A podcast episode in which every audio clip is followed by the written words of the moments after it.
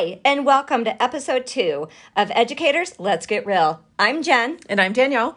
and today we want to talk to you about Enneagrams, what they are, what they mean, and why you should listen to them. Yeah, so the Enneagram was kind of my first real understanding of myself and my first real, I don't know, uh, experience of getting to know myself. So I heard about it on a podcast. Um, one of the podcasts I was listening to mentioned a book. And I was like, okay, I kind of like social science. I like to understand how people's brains work.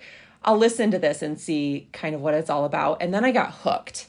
And I was like, oh, I've got to learn more about this. So I learned and started this um, just out of interest for myself, basically. And we're going to go kind of go over it today. I'm going to talk a little bit about what the Enneagram is, how it kind of came to be, and why we think um, this is a valuable tool for us as educators to kind of get to know ourselves And who you are. and who we are. I also heard about it off a podcast, did it, and then when I talked to you about it, you're like, really?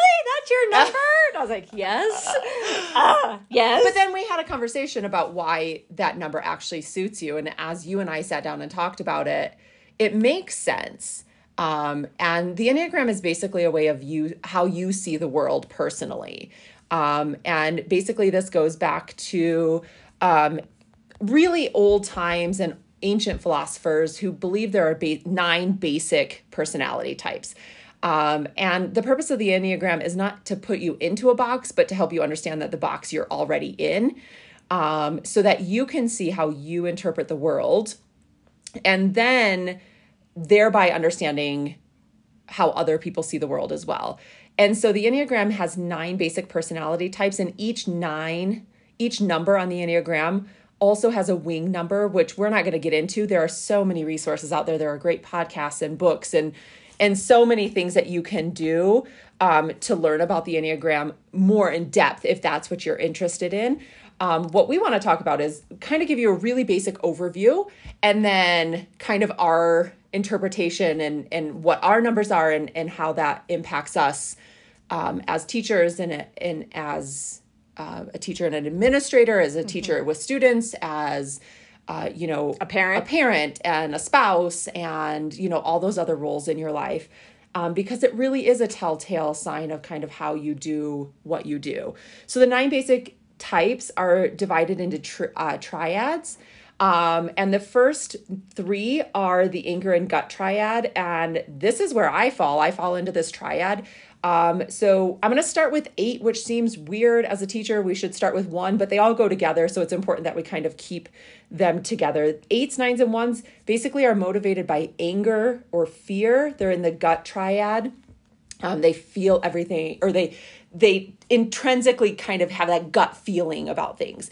Um, so the eights are the challenger. They're motivated by this strong need um, to come across as being very strong, which is the number I thought you were when we started. uh, when I first read about this, and then you told me your number, and I was like, ah, I don't know. one of my wings, though. um, and so the eights, the eights fear is is being weak, and and that is what is really hard for the eight. The nine is the peacemaker. Um, and they are motivated by keeping the peace. So, at all costs, no matter what, they need conflict. Nobody really likes conflict. I would say the eight on, on the Enneagram likes conflict the most. Um, but the nines avoid it like the plague. It makes them feel very, very uncomfortable, very vulnerable to be in a place of confrontation. Um, and so a lot of nines will lose who they are in this process of, um, you know, he in the book I read, he gave an example that, like, if I ask my wife where she wants to go to dinner and then sh- she chooses, but on the way there, I'm like, oh, could we go here instead? A nine will do that because they don't want to, they don't want to f- make you feel bad. Um, and then the ones are the perfectionists. This is me. This is my Enneagram number. I'm a one with a really strong nine wing. Um, the ones are motivated by perfection. Everything has to be done exactly right. We get paralyzed by, you know, things that aren't done perfectly. Um, and we have to avoid the fault or the blame at all costs because that is very weird and uncomfortable for us.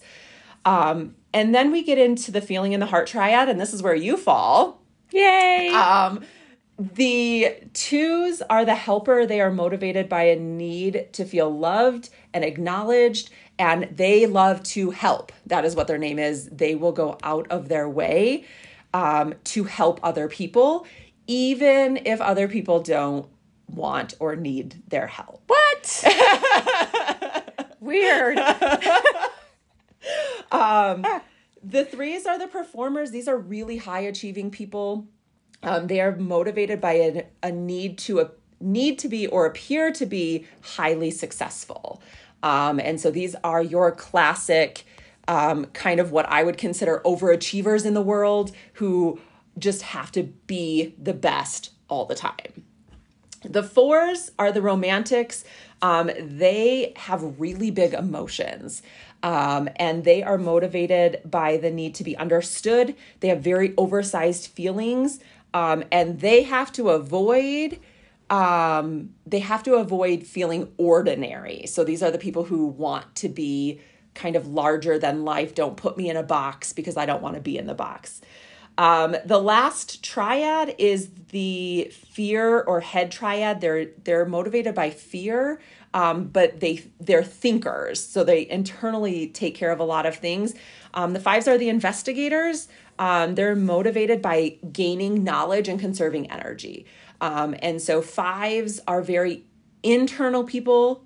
They are very um, introverted. That's Okay. the word I'm looking for. There you go. they're very introverted. So not me. Um, they don't get energy from other people. It's actually very draining for fives to be around other people. Um, the six are the loyalists. Um, they are motivated by fear and the need for security. So sixes are really hard to get on your side. They're very fearful of other people, but once they're on your side, they are all in no matter what. Um, and then the sevens, these are this is the number I wish I could be if I got to choose my Enneagram number. Can't choose. Uh, you can't choose. The sevens are the life of the party. They are the enthusiasts. They are the people who are always out having a good time.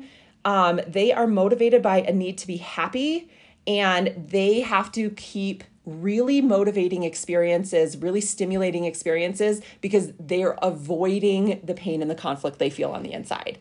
Um, and most of us fall into one of those categories very naturally. And if you don't know, if one of them doesn't really sound like you, there's we'll link in the description um, some free quizzes that are out there that you can take. Just know that the quiz isn't perfect. I take the quiz regularly and I get random numbers a lot.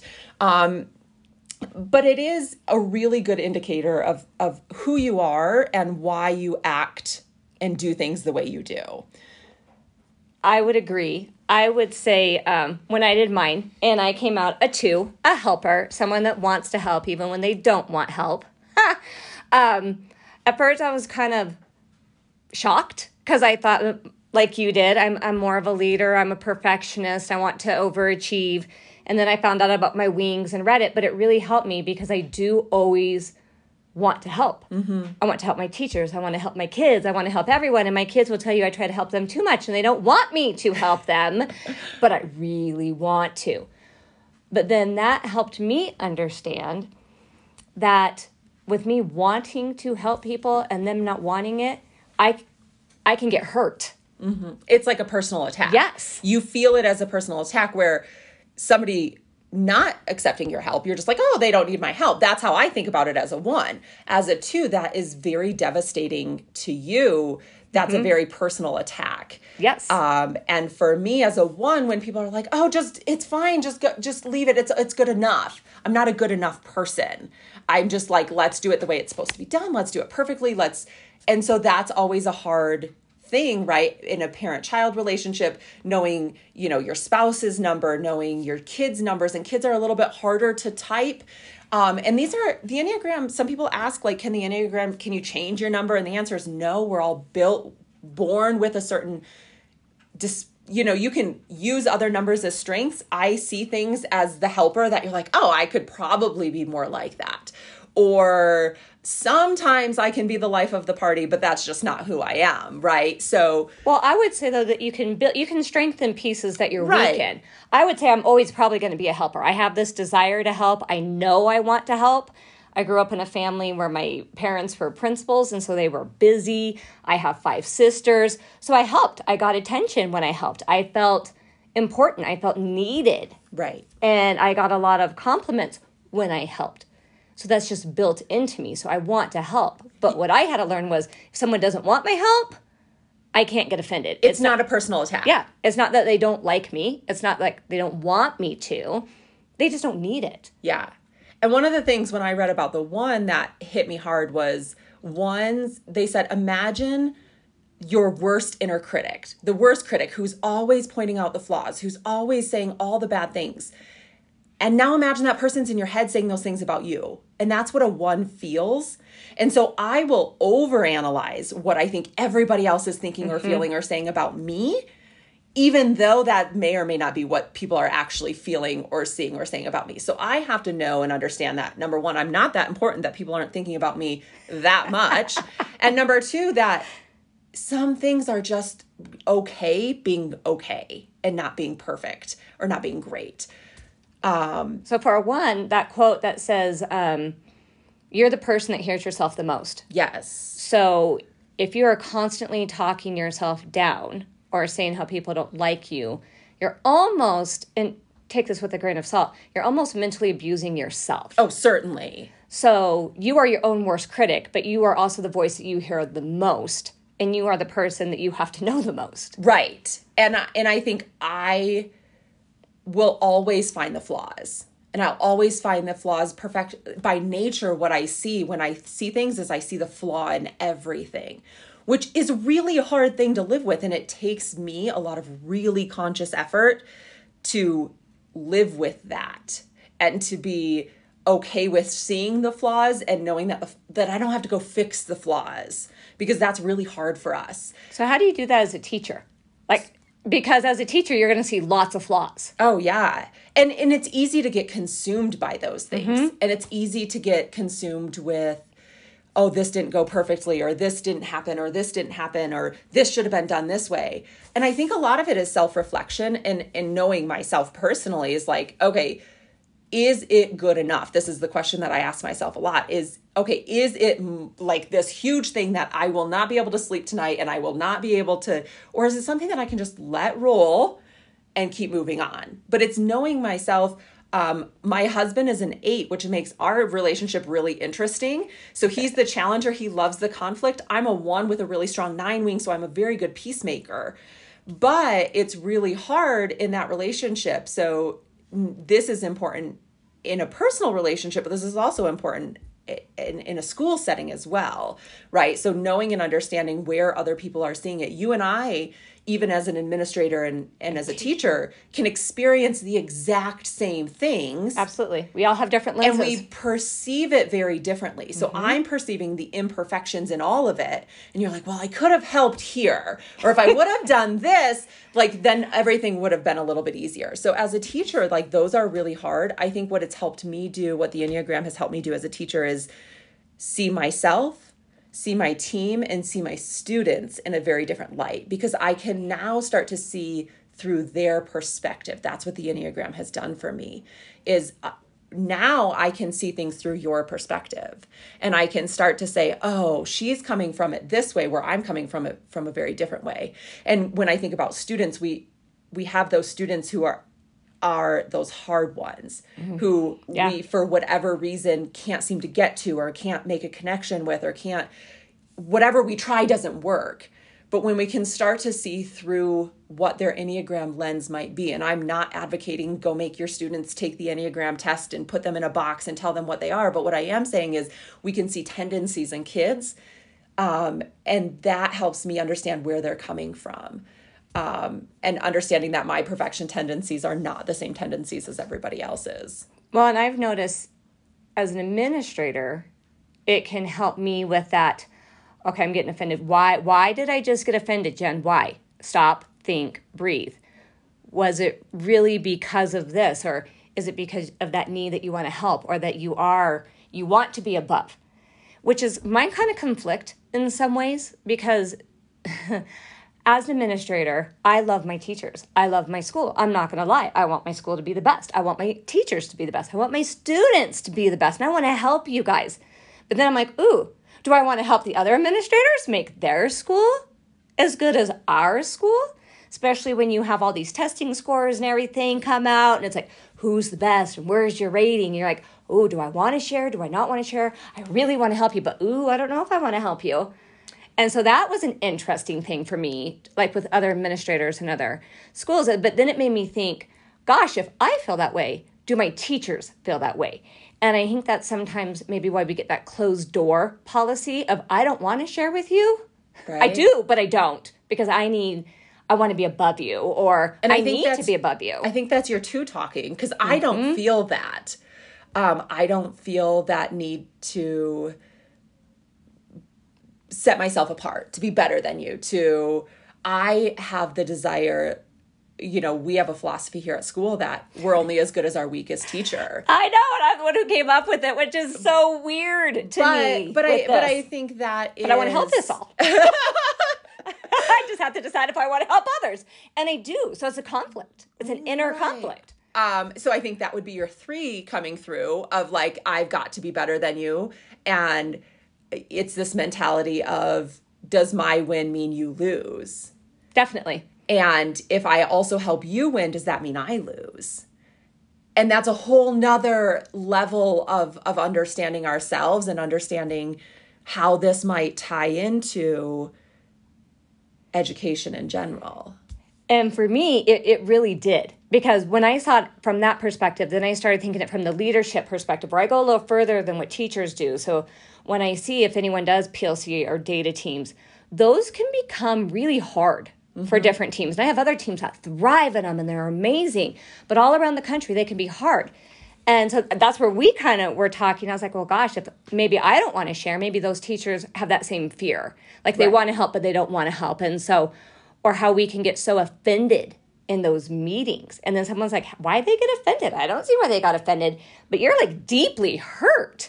Right. So I think that's where our conversation came is you have to know yourself because I've had to stop myself, but it took me deeper. So I did the Enneagrams, but then I really started studying also my ego. Because mm-hmm. it plays a, a big role. And not saying like egos are bad, egos are not bad, but you have to understand your ego with your personality type to know what triggers you and what doesn't. Yeah. To be effective. And, and I should clarify no Enneagram number is a bad number. I no. joke that I want to be a seven and I don't always love my one tendencies. Um, but I think it's important that we know where we naturally fall. If I'm taking the test and I want to that day I feel great, I might come out a seven on a good day, but that's not really where my natural tendencies try to fall. Do you want to know what that reminds me of, Miss Danielle? Tell me.